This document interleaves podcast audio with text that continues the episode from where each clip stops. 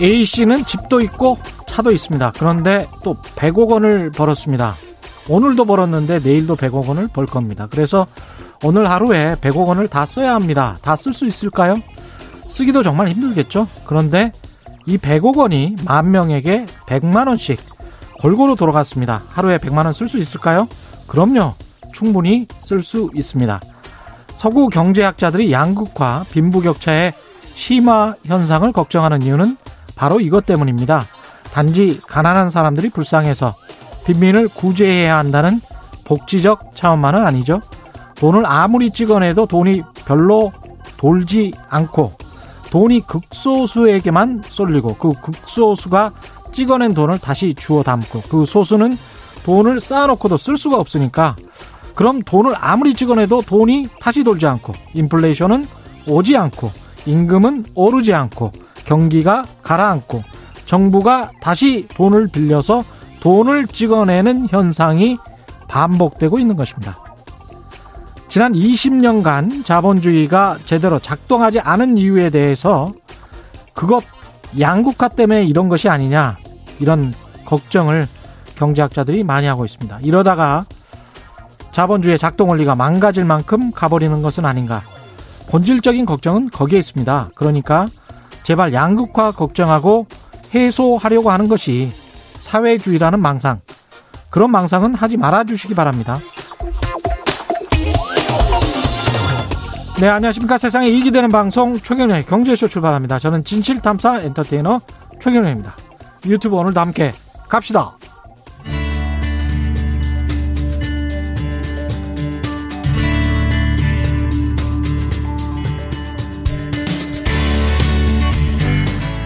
경제방송 아무거나 들으면 큰일 납니다. 듣고 또 들어도 탈이 나지 않는 최경령의 경제쇼. 네, 코로나19로 가장 뜨거웠던 주식 꼽으라고 한다면 제약 바이오 섹터일 텐데요. 달리는 폭주 기관차에 비유됐었는데 오늘 코스피도 많이 떨어졌고 코스닥도 많이 떨어져서 올해는 어떨까? 거품, 리스크 논란 여전히 있습니다. 하나금융투자증권의 제약 바이오 산업을 담당하고 계신 분이죠. 선민정 연구위원 나오셨습니다. 안녕하십니까? 네, 안녕하세요. 예.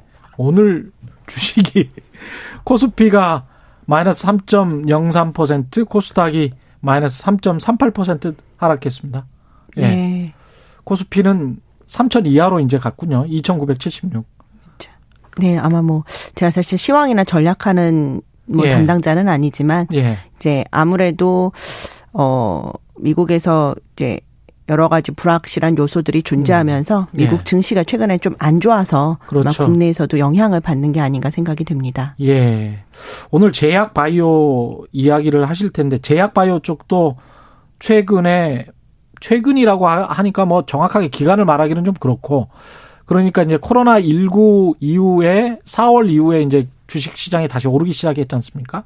그리고 난 다음에 한참 올랐어요. 한참. 네, 맞습니다. 예, 11월에 특히 엄청 올랐고요. 네. 그리고 난 다음에 이제 1월 초에 또 굉장히 올랐었는데 거기에 비해서는 많이 빠졌죠. 제약바이오가.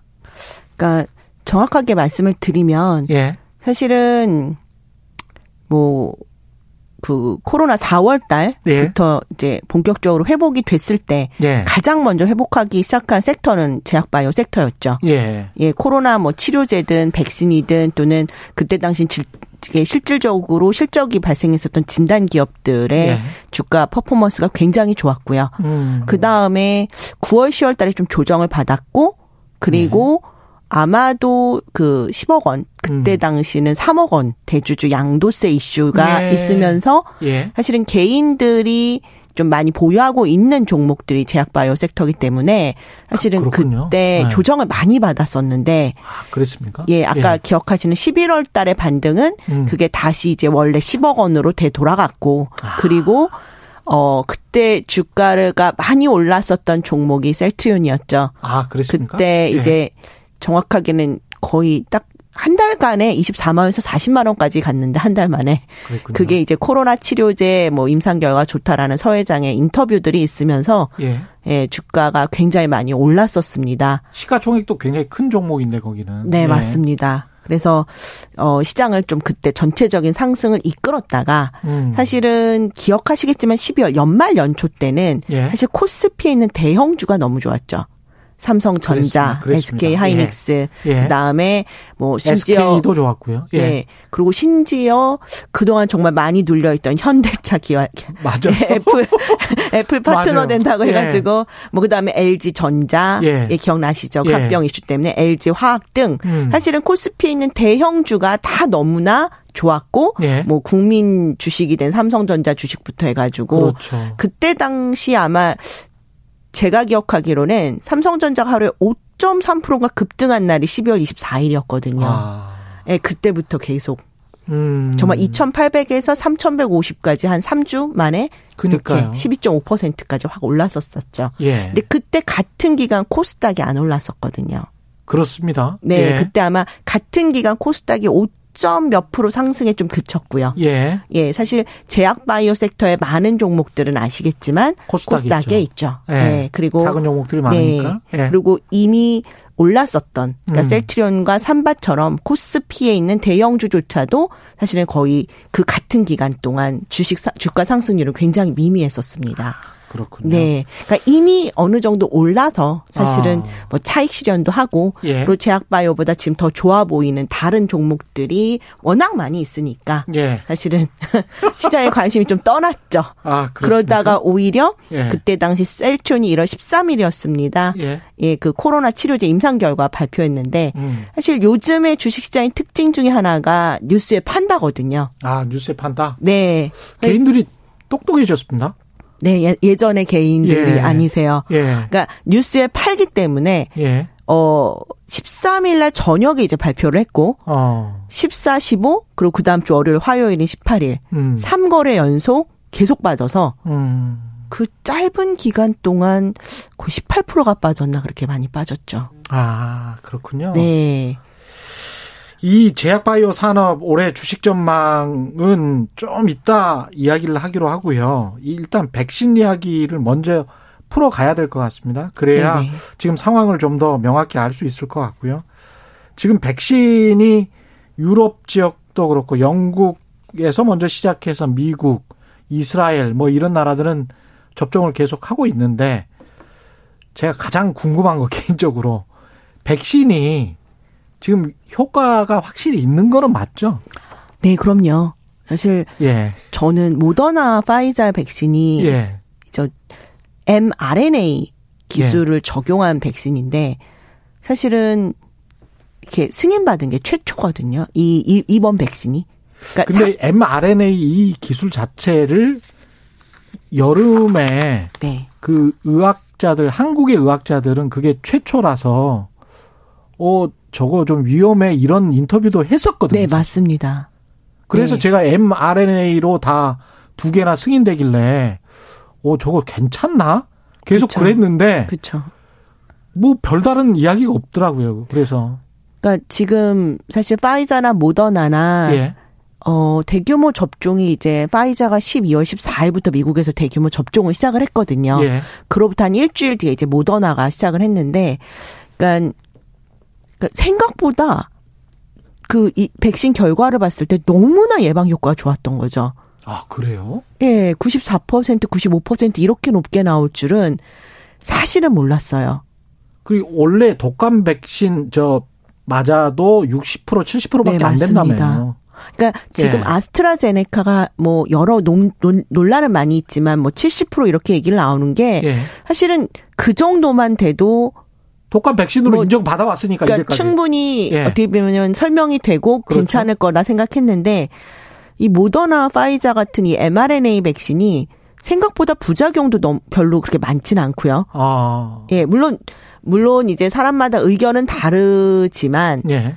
굉장히 면역 반응을 잘 일으키는 건 맞는 것 같아요. 아, 항체 형성을 잘하고 네. 면역 반응을 네. 잘 일으킨다. 근데 그 반응이 굉장히 이렇게 짧은 기간 확 나타나서 나타나서 음. 그러니까 예를 들어서 맞았던 사람의 이제 경험담을 보면은 처음 맞았을 때 정말 이제 기, 마치 감기에 걸린 것처럼 오한이 뭐 생기고 예. 열이 나기도 하고 어. 심하게 좀 아프다. 예. 그런데 하루 지나면 괜찮다. 어. 사실은 그 반응이 뭐냐면 예. 우리 몸이 외부에 적이 들어왔을 때 만들어내는 면역 반응이거든요. 그렇죠, 그렇죠. 그리, 그러면 이제 항체가 생기는 거거든요. 어. 한번 그러니까, 앓고 나면 그렇죠. 괜찮은 거죠. 예. 예. 그러니까 다 그 얘기를 해요.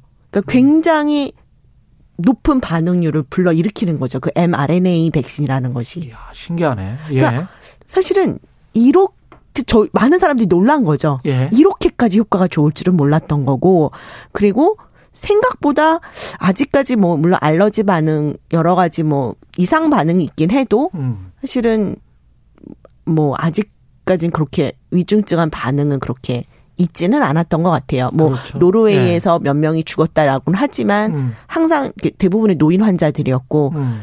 작년에 다들 보셔서 아시겠지만 독감 백신도 투여 이후에 사실은 좀 많은 그렇죠. 예 연세 예. 연로가 예. 연세가 드신 분들은 좀 그런 리스크는 음. 항상 있는 거거든요. 예. 그래서 그런 점을 봤을 때 아 생각보다 이러한 백신들이 처음에 우려를 많이 했었는데 음. 여태까지 한 번도 상용화된 기술이 아니었던 걸 그러니까요. 이렇게 짧은 기간에 임상한 것만 가지고 과연 허가를 내줘도 될 것인가에 예. 대한 어떤 논란이 많이 있었는데 생각보다 너무 괜찮았었던 것 같습니다. 그러면 그, 이 mRNA 방식으로 만드는 게 그렇게 이제 단기간에 한 10개월 만에 완성을 해버렸지 않습니까? 그것도 놀랍다고 했는데 보통 뭐 백신 만드는데 한 10년 걸린다며요.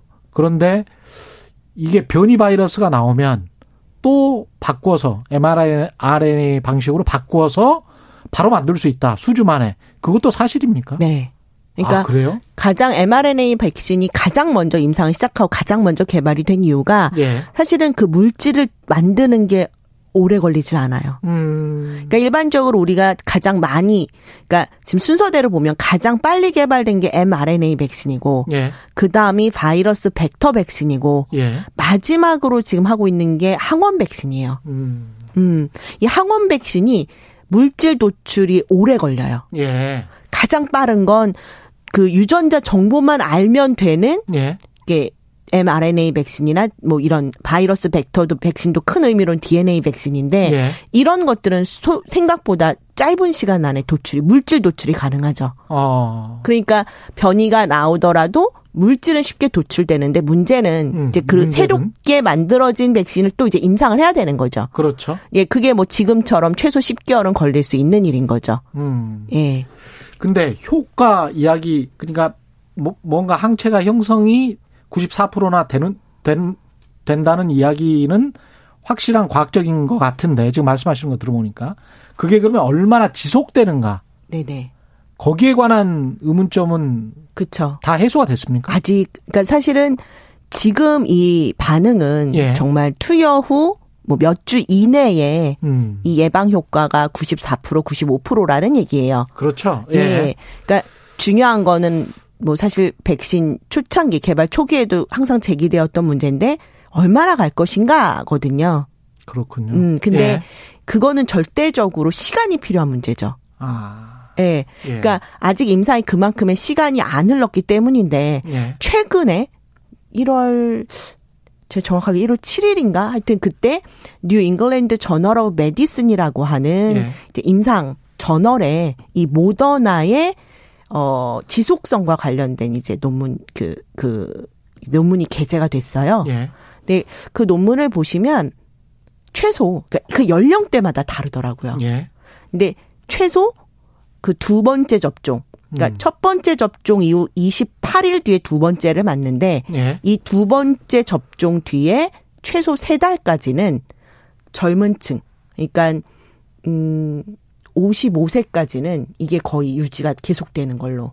최소 세 달까지는? 네. 예. 그러니까 세 달까지 데이터가 지금 나와 있는 거죠. 아, 그렇죠. 뭐 네. 맞은 사람들이 그렇게 많지 않을 테니까. 네, 근데 그 그렇죠? 그 사람들에게 네. 계속 이 항체 음. 반응을 계속 어뭐 실험을 뭐, 해봐야 되겠네. 네, 계속 이제 기간별로 뭐 2주에 한 번이든 3주에 예. 한 번이든 피를 뽑아서 봤더니 계속 유지가 되고 있더라. 계속 항체가 있는지는 그 사람들 처음 맞은 사람들을 대상으로 계속 해서 뭐, 예. 6개월 후에 1년 그렇죠. 그렇죠.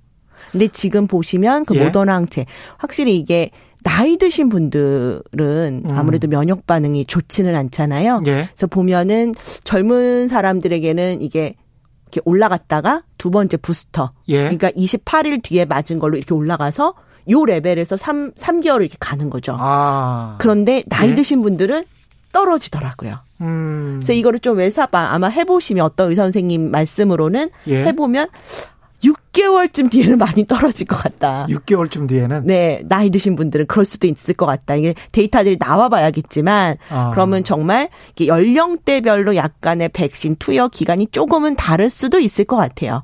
그러면 독감 백신 맞는 것처럼 겨울이 되면 뭐 그럴 수도 있을 것 같습니다. 어, 네. 계속 맞아야 되는 그런 가능성도 네. 있네요. 네, 네. 아, 네. 그렇군요. 그러면 봄이나 이렇게 날씨가 따뜻해지면 우리가 이 코로나에 관해서 지금 어느 정도 알고 있는지 모르겠는데 날씨가 따뜻해지면 혹시 조금 좀 전염성이랄지 시사율이랄지 이런 게 좀 줄어드는 겁니까? 어떻게 되는 겁니까? 네, 사실 저희가 음. 그 작년 8월 달에 음.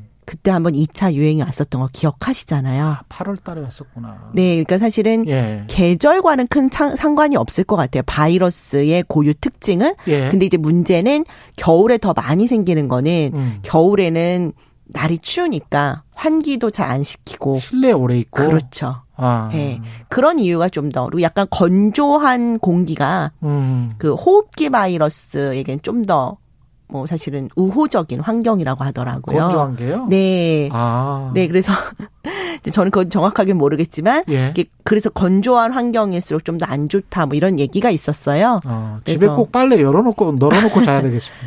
그런데 그런 이유 때문에 약간 이제 계절적으로 예. 이제 겨울이라는 계절이 예. 호흡기 바이러스가 좀 더 이제 유행할 수 있는 시기이긴 맞는 것 같은데 음. 그 결국에는 저는 코로나 바이러스는 전파력이 너무 세다라는 게 굉장히 그렇죠. 큰 문제고 예. 두 번째는 증상의 스펙트럼이 너무 넓죠. 증상의 스펙트럼이 네, 그러니까 예. 어떤 사람은 정말 증상이 전혀 없대요. 무증상. 네. 예. 그리고 어떤 분들은 이제 사망에 이르기도 하는 거잖아요. 예. 근데 이 무증상자의 비율이 연구 결과에 따라 조금씩 다 다르기는 하지만 예. 최소 30 10% 이상이 된다. 그리고 음. 이제 젊은 층에게는 그 비율이 더 늘어나는 거고 최근에 미국 CDC 질병 통제 관리 센터의 연구에 의하면 미국에서 감염된 사람의 거의 60% 정도가 무증상 감염자에 의해서 감염이 된 케이스다라고 예. 얘기를 할 정도로 예. 사실은 코로나의 문제점은 빠른 전파력과 무증상 감염의 특징이 예. 어떻게 보면은 바이러스의 대유행을 가져오는 것 같습니다. 예. 그래서 우리나라에서도 어떻게 보면 많은 분들이 지금 1차, 2차, 3차 유행을 겪으면서 느끼실 텐데, 어, 어떻게 보면 좀, 아, 좀 환자 수가 줄어서 방역을 조금 이제 풀어주고, 풀어줄 수밖에 없죠. 경제적인 요인 때문에. 예. 그럼 다시 또 유행하고. 유행해서 또 옥지면 감소했고. 이게 좀 사실은 반복이 되는 케이스인 것 같습니다. 이 상당히 피곤한 바이러스구만요, 이게. 네, 근데 사실 인간이라는 게 언제나 이렇게 옥죄면서 살기는 좀 너무 힘들잖아요. 그렇죠. 예, 이게 어느 정도 이제 숫자가 좀 줄어들면 당연히 음. 풀어지고, 그 정부 입장에서도 풀 수밖에 없는 게 음. 사실은 경제라고 하는 또 다른 축 때문에 약간 어쩔 수 없는 부분이 있는데 예. 이렇게 되면 다시 막 또왕 그렇죠. 발생하는 그런 케이스들이 지금 계속 반복되고 있지 않나. 네. 아. 이 저 한국 백신 이야기 하기 전에 어차피 우리도 이제 맞아야 되니까요. 곧 맞아야 되니까 레몬 S님이 오늘 주식시장이 워낙 많이 떨어져서 네.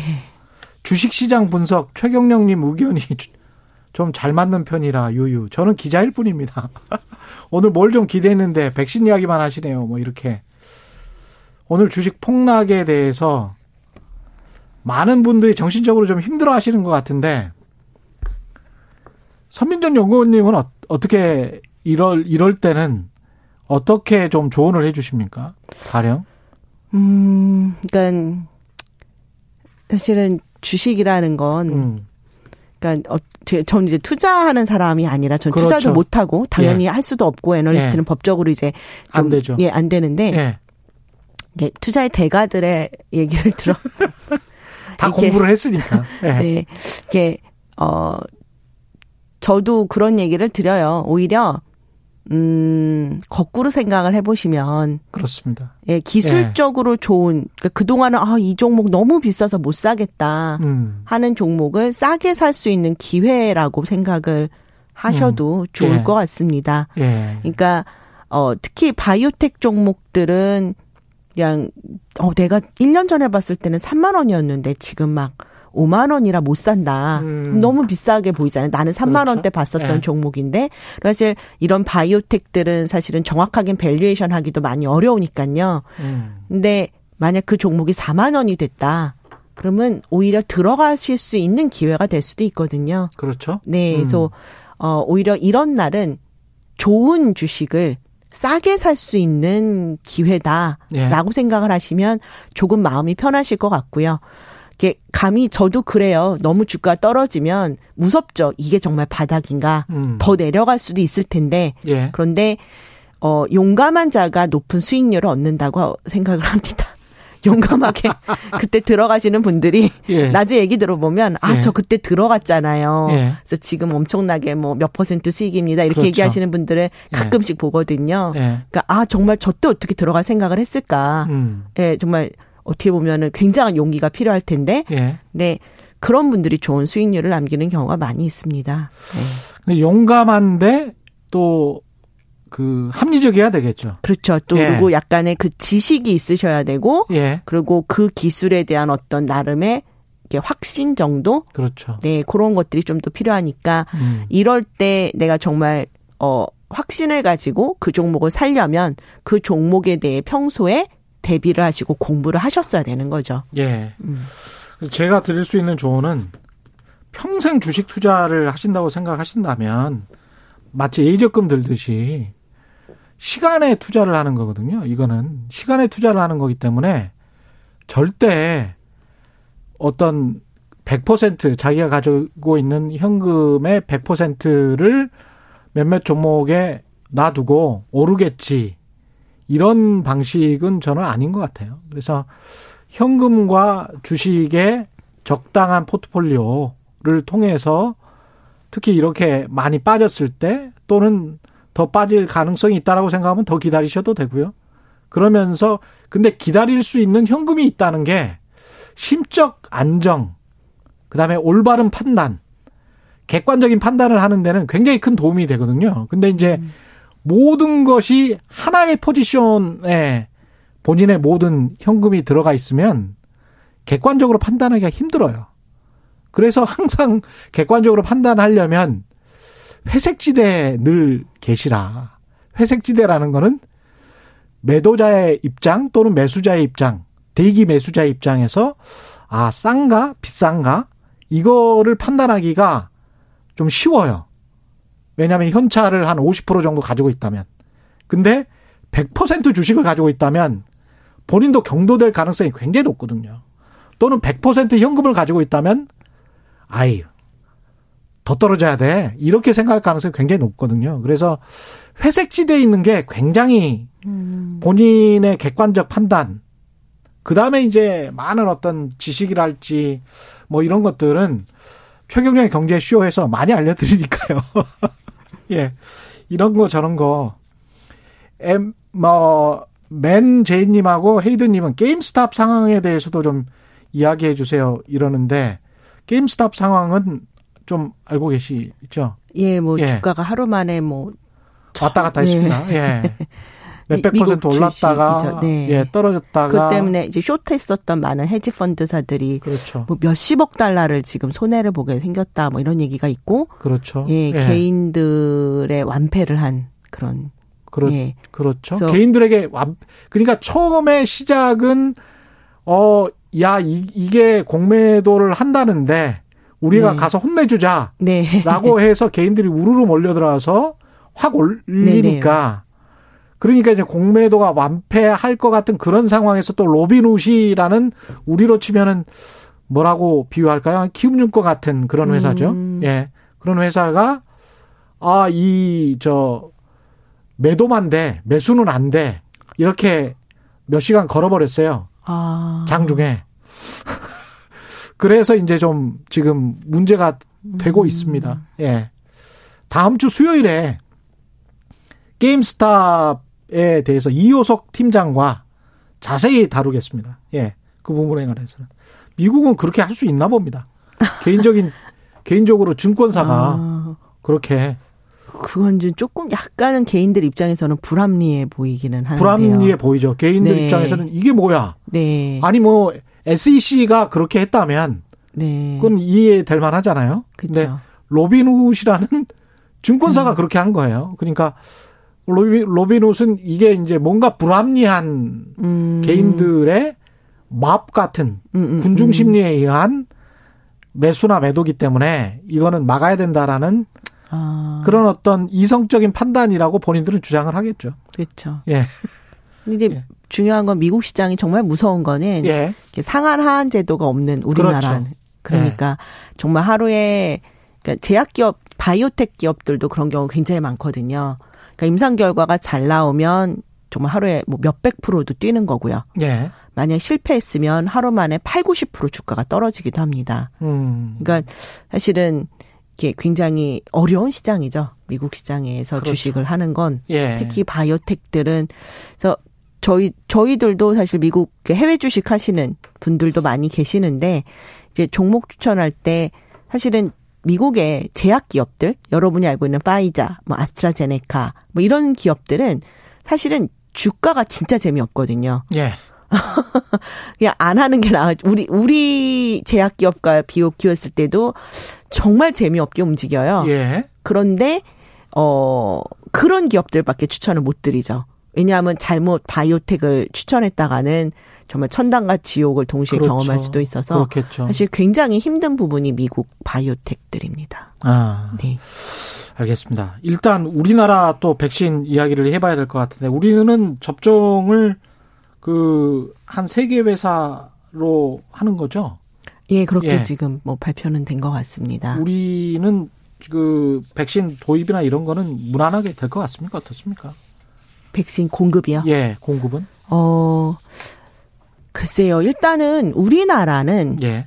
음 자체적으로 백신을 생산할 수 있는 공장을 가지고 있는 나라 국가라는 점에서는 아. 굉장히 큰 장점인 것 같아요. 예. 그러니까 사실은 자체적으로 백신을 생산할 수 없는 국가들도 굉장히 많이 있거든요. 음. 그리고 이번 코로나 이 백신 사태를 겪으면서 어 보시면은 독감 백신은 연간 예. 10억 도우즈를 만든대요. 예. 근데 어 코로나 백신은 생각해 보시면 전 지구인이 정말 맞아야 될 그렇죠. 정도로. 예. 와. 그러니까 어마무지한 양이 필요한데 그거를 한 번 맞으면 끝이 아니라 정말 아까 말씀드린 것처럼 두 노인들은 번, 두 번에 예. 뭐 6개월에 한 번씩 뭐 이런 식으로 한다면 예.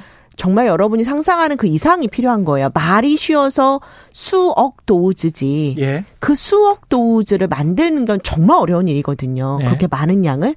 그러니까 지금 계속 얘기되는 건 백신에 대한 쇼티지인 거죠. 음. 예. 그래서 백신 공급에 있어서는 어, 그 누구도 이제 장담을 하기는 어렵겠죠. 예. 근데 이제 적어도 우리나라는 뭐 몇몇 회사들이 실질적으로 백신을 생산할 수 있는 공장이 있다라는 거. 예. 그리고 지금 전 세계적인 백신 생산 캐파의 쇼티지로 인해서 국내에 그런 생산 시설을 보유하고 있는 기업들에게 위탁 생산이라 어떤 기회가 주어지는 거는 저는 굉장히 큰 다행이라고는 생각을 합니다. 예. 그리고 어 글쎄요. 이게 막 너무 백신 공급 뭐뭐 뭐 그동안 뭐 잘 못해서 음. 너무 많이 공격들을 하시는데 예. 또 거꾸로 뭐 백신에 대해서 또 이번에는 공급을 이렇게 어느 정도 확보를 했다 하니까 음. 어 안전성에 대한 문제를 또 근데 어, 어떻게 하란 말이지? 네, 그쵸. 전좀 예. 이렇게 그런 모든 행태가 예. 좀 백신에 대한 불안감 음. 그리고 불신 예. 네 그러니까 그리고 접종 순서도 사실은 여러분 우리나라가 OECD에서 뭐 그 인구 수당 코로나 감염자 수가 뭐 뒤에서 두 번째인가 그렇대요. 그렇습니다. 예. 예 그러니까 사실은 어 이 코로나 백신은 정말 미국이나 영국처럼 음. 정말 이 코로나 전쟁을 지금 당하고 있는 그런 나라들은 정말 절박할 수 있을 거예요. 40만 명이 미국은 죽었고 영국도 예. 10만 명 이상이 죽었어요. 네. 근데 예. 이제 그 40만 명이라는 숫자가 얼마나 많은 숫자냐면은 예. 전쟁과 비교해 보시면 그렇죠. 사실 지금 1년에 40만 명이 죽은 거예요. 그렇죠. 근데 2차 세계대전 때 음. 4년 동안 예. 그때 사망한 미군 숫자가 28만 명이에요. 아. 그리고 미국 본토에서 일어난 전쟁이 남북 전쟁이죠. 그렇죠. 예. 남북 전쟁 4년 동안 50만 명이에요. 그러니 40만 명이 1년 안에 죽었다라는 건그 예. 그 전쟁들보다 더 심하다라는 거거든요. 그렇습니다. 그러니까 정말 예. 미국은 전쟁이에요, 전쟁. 음. 그리고 그 전쟁의 무기가 백신이기 때문에 그걸 열을 올릴 수밖에 없지만 사실 우리나라도 많은 분들이 돌아가시고 많은 분들이 감염이 됐지만 여러분 그렇다고 지금 뭐 그 미국 상황까지는 아닌 거거든요. 전혀 아니죠. 네. 예. 여러분 사실은 예. 좀 마스크 쓰고 다니는 게 불편하시지 지만 어쨌든 우리가 그 정도는 아닌데 그렇죠. 이 백신을 확보를 못 했다고 뭔가 또 불신을 조장하고 음. 확보 뒤에는 또 안전성이 어쩌고 조장, 하는건 네. 정말 좀 자, 좀 약간은 자제를 하셔야 되지 않나. 음. 저는 좀 그렇게 보고 있고요. 네. 결국 우리나라는 어, 만약에 백신 위탁 생산하게 된다면 공급에 있어서는 최소 예. 예 그렇게 크게 걱정하지 않으셔도 되지 않을까. 음. 그 막상 확보 못했다고 비난하지만 막상 맞을 때 되면 이게 또 걱정을 하실 거 아니에요. 이거 정말 맞아도 그렇죠. 돼? 뭐 이러면서 예. 예. 그런 점에 있어서는 근데 이제 백신이라는 건 확실히 정부 차원에서 또는 음. 방역 차원에서는 반드시 맞아야 될 필요성이 있기 때문에 예, 예 그때는 또 이제 잘 협조를 해서 그리고 백, 이, 이 예방 접종 지금 가이드라인 같은 게 다 있지 않습니까? 누가 먼저 맞고 연령대별로도 누가 우선 접종 대상자고 음. 그런 걸 잘 지켜서 예 맞게 된다면 그래도 조만간 코로나를 좀 정복할 수 있지 않을까 좀 그렇게는 생각해 봅니다. 이게 그 가을쯤에 70% 정도의 국민이 맞고 정부 계획은 그런데 지금 아까 말씀하신 거쭉 들어보니까 그게 얼마나 백신의 효과가 얼마나 지속되느냐에 따라서 집단 면역이 가을쯤에 생길 수 있을까 없을까도 판단이 되어지겠습니다.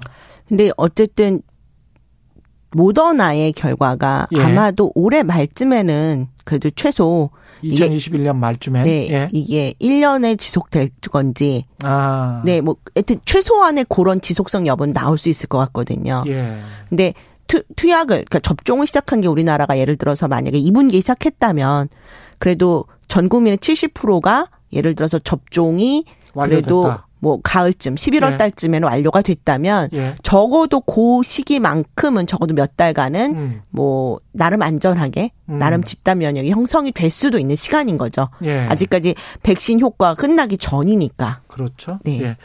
반지름 님은 백신 주사 가장 빨리 맞고 있는 가장 효과적으로 집행하고 있는 이스라엘이죠. 이스라엘은 확진자가 많이 감소했나요? 백신 효과가 좋다면 영국이나 이스라엘은 늦어도 몇 주 안에 확진자가 급감 혹은 완만한 감사라도 해야 하지 않나요? 이렇게 질문하셨습니다. 이게 마스크 때문이기도 한 것 같은데 제가 이, 이 거 관련해서 계속 모니터를 해봤거든요. 저도. 근데 이제 미국 같은 경우도 한 3천 명 정도의 사망자가 났다가 미국이 12월 한 10 며칠부터 백신을 맞기 시작했고 저기 영국이 한 12월 7일인가 8일부터 맞기 시작했는데 영국은 지금 오히려 한 186명 정도의 사망자 수준에서 12월 6일에 갑자기 뭐 1,500명씩 죽었잖아요. 최근에도. 그러니까 이게 백신을 맞는다고 해서 이게 무조건 안전하고 걸리지 않고 이런 거는 아닌 것 같더라고요. 이스라엘 같은 경우도 지금 제가 그래프를 보고 있는데 오히려 맞기 시작한 다음에 한참 신규 확진자가 확 늘었어요. 그래서 1월 18일에 신규 확진자가 하루에 6,560명이 나왔습니다. 근데 이스라엘의 인구는 아시겠지만 한 900만 명 정도밖에 되지 않아요. 우리보다 한 5분의 1 수준인데 7일 평균이 그때 보면 한 8,100명 정도고요. 오히려 11월이 신규 확진자가 836명 정도 수준이에요. 그래서 최근에 이제 그래프가 다시 꺾이기는 하는데도 불구하고 1월 28일 현재 신규 확진자는 7,305명입니다. 이런 걸 보면 이게 지금 백신 맞는다고 안심하고 마스크 벗고 다니다가 오히려 그 기간 동안 그 몇 개월 동안 큰일 나겠다 이런 생각이 들더라고요. 사실은 백신을 맞고 이게 면역 반응이 생기는 시기를 예. 이게 백신 맞고 그 다음 날부터 우리가 좋아지는 건 아닌데 예. 뭐 적어도 한 일주일 정도는 있어야지 항체들이 생기는데 약간 그 기간에 뭐 소홀히 하게 되면은 오히려 환자 수가 더 늘어날 수도 있겠죠. 그렇죠. 네. 근데 예. 어 예. 뭐 아직까지 백신에 대한 스터디들이 많이 되지는 않아서 그러니까 이런 케이스들이 생기면 예. 참 너무 애매하긴 한 것 같아요. 이게 이게 백신 효과 그럼 없는 거 아니냐. 예. 예. 근데 아직까지는 이 백신이라는 것이 그러니까 워낙 지금이 전쟁과 같은 상황이라 미국에서 너무 급하게 승인을 내줘서 아직 모든 게 다 이해가 음. 되고 모두 규명된 건 아닌 것 같거든요. 예. 그거는 코로나 바이러스에 대해서도 마찬가지인 것 같습니다. 예. 아직 우리가 코로나 바이러스가 어, 정확히 어떤 바이러스인지도 아직까지도 음. 규명이 안 됐고, 백신도 사실 너무 짧은 기간 안에, 어, 개발한 면도 있고, 예. 결국에는, 어, 가장 확실한 방역 중의 하나는 뭐 마스크와 손 씻기겠죠. 예. 그냥 그거는 전통적인 방식이고, 사실은 뭐 이렇게 마스크와 손 씻기를 너무 철저하게 하다 보니 요즘에 그 뭐 소화기나 내과나 이비인후과에 환자가 없어서 의사 선생님들이 너무 힘들다는. 왜냐하면 기존에 어쨌든 그런 바이러스 감염병들이 예. 발생을 거의 안 하는 수준까지 갔으니까요. 그렇죠. 네, 예. 그래서 그런 점 봤을 때에는 음. 가장 확실한 방역은 음. 거리두기와 예 마스크와 손 씻기가 아닐까. 지금 당장은. 코로나 사망자 숫자도 한국이 상대적으로 굉장히 적지만 2020년 한 해를 놓고 봤을 때 지금 그 사망자 숫자 있잖아요. 사망자 숫자가 평년에 비해서 평년 평균이 있을 거 아니에요. 평년 평균에 비해서 한 2천 명 정도 적은 나라가 한국입니다. 그러니까 전 세계적으로 평년보다 몇만 명씩 다 사망자 수가 증가를 했어요. 근데 그 그래프를 제가 파이낸셜 타임즈에서 그 본 적이 있는데 한 50여 개국을 비교를 해놨거든요. 근데 한국하고 대만 정도가 유일하게 파란 선을 그리고 있어요.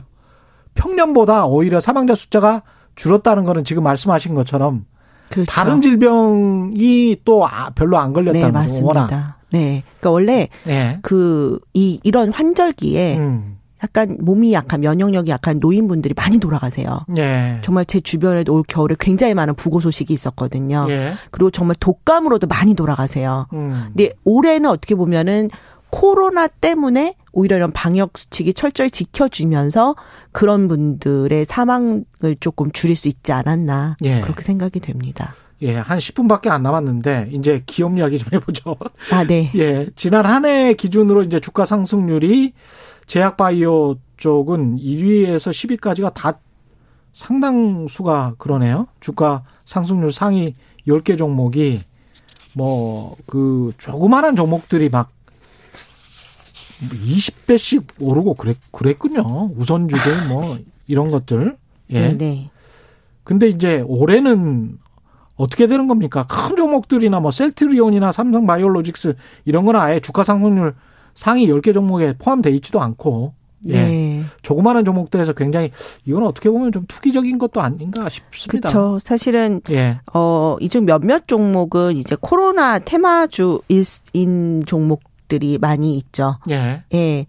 그러니까 아 어, 가끔씩 주식이라고 하는 거 원래 투자해야 되는데 예. 그냥 투기화 될 때가 이제 이런 케이스인 그렇죠. 거죠. 제일 쉽게 되는 게 제약바이오가 특히 그런 네, 예. 맞습니다. 그리고 이게 너무나 많은 루머들도 있었고, 음. 예. 뭐 오히려 기업 IR은 우리 그런 적이 없다. 근데 이제 기사는 마치 뭐 한 것처럼 나와 있는. 예. 그래서 어 뭐 저도 이제 몇몇 그렇게 올라가 있는 종목들을 이제 뭐 주주 토론방이나 이런 데 보면 음. 뭐 예를 들어서 의사들이 왜 코로나 안 걸리는 줄 알아? 예. 그 뭐 이런 회사에 뭐를 먹고 일하기 때문이야. 와. 뭐 이런 식의 어떤 그럴 듯하게 들리네요. 네, 네. 근데 사실 어떤 전문 혹한데? 예, 그렇죠. 굉장히 네. 혹하죠. 네. 그러니까 좀 제약바이오가 어쨌든 그 기업 자체에 어쨌든 굉장한 전문적 지식이 있어야지만 사실은 접근이 가능한 종목인데 예. 이제 그런 걸 각종 루머들로 이렇게 음. 음 포장을 하게 되면 예. 사실은 뭐 묻지마 투자도 될 수 있는 거고요. 그렇죠. 그리고 저는 이제 과거 몇 어떤 종목이 음. 사실은 주가가 많이 오르면서 음. 이제 그 개인들이 이제 따라붙으면서 예. 사실은 신화적으로 올랐다가 그렇죠. 결국엔 꺼지고 예. 뭐 결국엔 임상 실패로 지금 이제 관리 종목 뭐 거래가 정지되어 있는 음. 상, 상태의 그런 종목들을 봤을 때 그러니까 이렇게 일단 올려놓으면 예, 시장의 관심을 당연히 끌게 마련이고 예. 이제 거기서 분명히 수익을 보시는 분들이 생기게 마련이고 예. 그럼 이제 더 추종 세력들이 생기는 건데 음. 정말 이제 운이 안 좋으면 나는 이제 꼭지에서 살 수도 있는 거거든요. 그렇죠. 예. 예. 그래서 이런 테마주들이나 뭐 이런 작 소위 말한 작전주들은 굉장히 조심하셔야 되지 않나. 음. 예, 좀 그리고 워낙 작았었던 종목이니까 예. 이게 지금은 유동성의 장이잖아요. 예. 돈이 굉장히 그렇죠. 많거든요. 예. 그럼 이런 작은 종목들은 솔직히 올리기가 굉장히 쉬운 거죠. 음. 지금도 어떤 바이오 종목 보면 아 이거는 정말 누군가 의도적으로 올리고 계시는구나 이런 느낌의 종목들이 가끔씩 보이잖아요. 예. 예. 예. 그러면은 사실 거기에 이제 말리게 되면 음. 물론 내가 운이 좋아서 뭐 그렇습니다. 뭐 같이 갈 예. 수도 있겠지만 예. 사실은 상당히 많은 케이스는 거꾸로 가실 수도 있는 거거든요. 그렇습니다. 예. 그래서 좀 그런 종목에 대해서는 음. 좀 조심하셔야 되지 않나라는 음. 생각은 듭니다. 또 그 질문이 생각이 나는데 최근에 이제 지주회사가 뭐 특정 지주회사들 있는데 언급은 하지 않겠습니다. 자, 우리가 지주회사들이 괜찮은 제약 제약회사가 아니죠. 이제 바이오 회사, 어떤 벤처 회사 이런 거를 만들었다. 또는 뭐 미국의 괜찮은 회사를 샀다. 그래가지고 그게 앞으로 비상장인데 상장을 한대. 그러면 그게 뭐 시가총액이 얼마가 될 거고 그렇기 때문에 장외에서 거래하시는 분들도 있고 심지어는 그 다음에 그 이미 이제 상장돼 있는 그 지주회사를 공략해서 그 지주회사가 뭐 많이 오르는 경우도 있고 그런데 이런 거 같은 경우는 굉장히 가치 평가하기가 쉽지 않을 것 같아요. 근데 사실 그렇게 원래는 음. 다른 그러니까 다른 비즈니스를 하다가 예. 어느 날 갑자기 내가 그런 작은 제약 바이오텍 기업들 미국에 특히 미, 미국에는 어떤 기업들을 그렇죠. 내가 지분을 투자한다거나 인수를 해서 음. 어 우리가 신규로 바이오를 한다. 음. 그러면서 주가가 정말 뭐 소위 말해서 몇 배가 오르는 그런, 그런 케이스들이 너무 너무 많이 있었는데요. 예. 사실은 어 저도 이제 몇몇 그런 회사 그러니까 물론 뭐 그 회사 그 미국 기업의 기술을 우리가 다 평가를 하기는 어렵겠지만 음. 사실은 굉장히 초기 기술.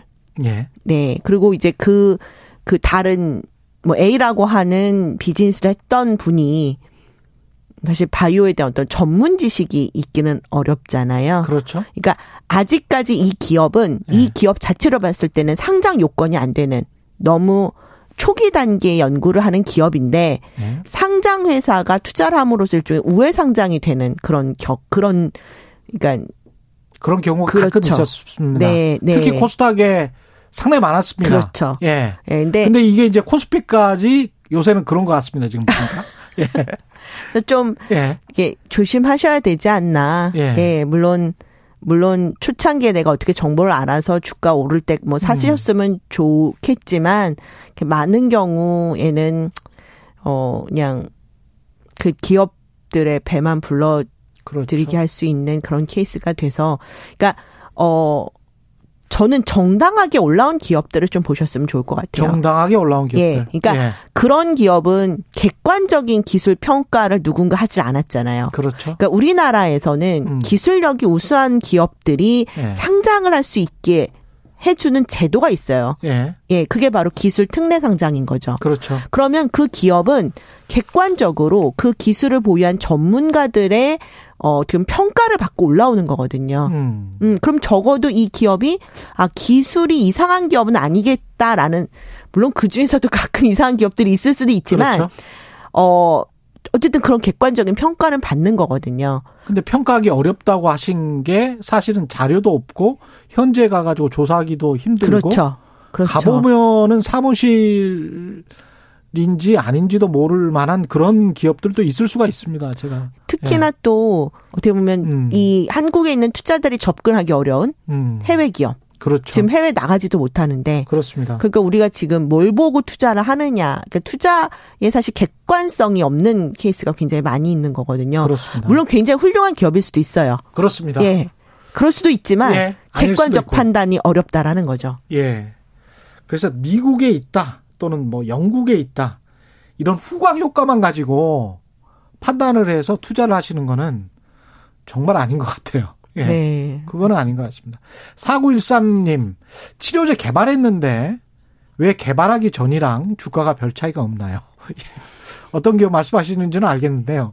하여간, 이, 이거는 어떤 경우입니까? 그러면 아까 말씀하신 것처럼 뉴스에 파는 경우입니까? 네, 뭐 그렇기도 하고요. 예. 사실은 뭐 그냥 그 기업에 대해서 음 일단은 음. 그 코로나 치료제로 결국에는 내가 이걸 팔아서 어닝이 있어야 되거든요. 예. 돈을 벌어야 되죠. 예. 그런데 지금 그 기업이 국내에서는 조건부 허가가 가능할 거예요. 예. 예, 받기가 어렵진 않고 지금 뉴스를 보면은 조건부 승인 뭐 임박했다라는 식으로 나오는데 문제는 국내에서 파는 거로는 사실은 돈을 벌지 못하죠. 어. 일단 첫 번째 국내는 환자 수가 적어요 절대적으로. 그러네. 예, 여러분 많다고 생각하지만 절대 많은 게 아니에요. 그렇죠. 그리고 사실은 예. 우리나라는 의약품 가격이 쌉니다. 그러니까 그 환자보다도 당뇨병 환자가 훨씬 많아요. 그렇죠. 예. 그렇죠. 그리고 뭐 본인들이 국내에서는 이익을 남기지 않겠다 뭐 이렇게 본인들이 얘기하셨잖아요. 그러네. 그래서 사실은 국내에서 팔아봤자 사실은 이 기업이 돈을 벌 수 있는 구조가 아니에요. 결국에는 그렇구나. 어디로 가야 되냐면 미국에 가야 돼요. 그렇습니다. 예, 네. 미국이나 유럽에 가야 되는 건데 음. 지금 이 자료만으로 미 FDA가 그래 충분해 긴급 사용 신청서 그러니까 EUA 허가 신청서 제출해도 제출하면 내가 검토해 줄게를 모르는 거죠. 환자 많은 곳에 가서 팔아야 그렇죠. 되는구나. 사실은 미국이나 예. 뭐 유럽이나 어쨌든 환자도 많고 시장 규모도 크고 약값도 쳐주는 그렇죠. 그런 나라로 가야 되는 거지. 국내에서는 사실은 이거 팔아봤자 뭐. 그 기업이 확진자 수가 7만 명이야.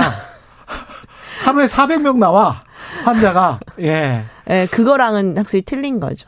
그러네. 네. 그래서 그리고 본인들도 뭐 이익을 안 보겠다 했으니 그렇죠. 사실은 결국에는 아직까지 아무도 모르는 거예요. 음. 그러니 주가가 움직이지 못하는 거죠. 그렇 떨어지고 나서 삼, 뭐 어느 정도 네. 주가에서 지금 못 움직이는 그렇죠. 이유가 네. 너희 정말 미국에 갈 수 있어? 이 판단을 지금 아무도 내리지 못하는 거죠. 한 20초 남았는데요. 올해 2021년 제약 바이오 업종은 어떻게 보십니까? 간단하게. 저는 사실은 네.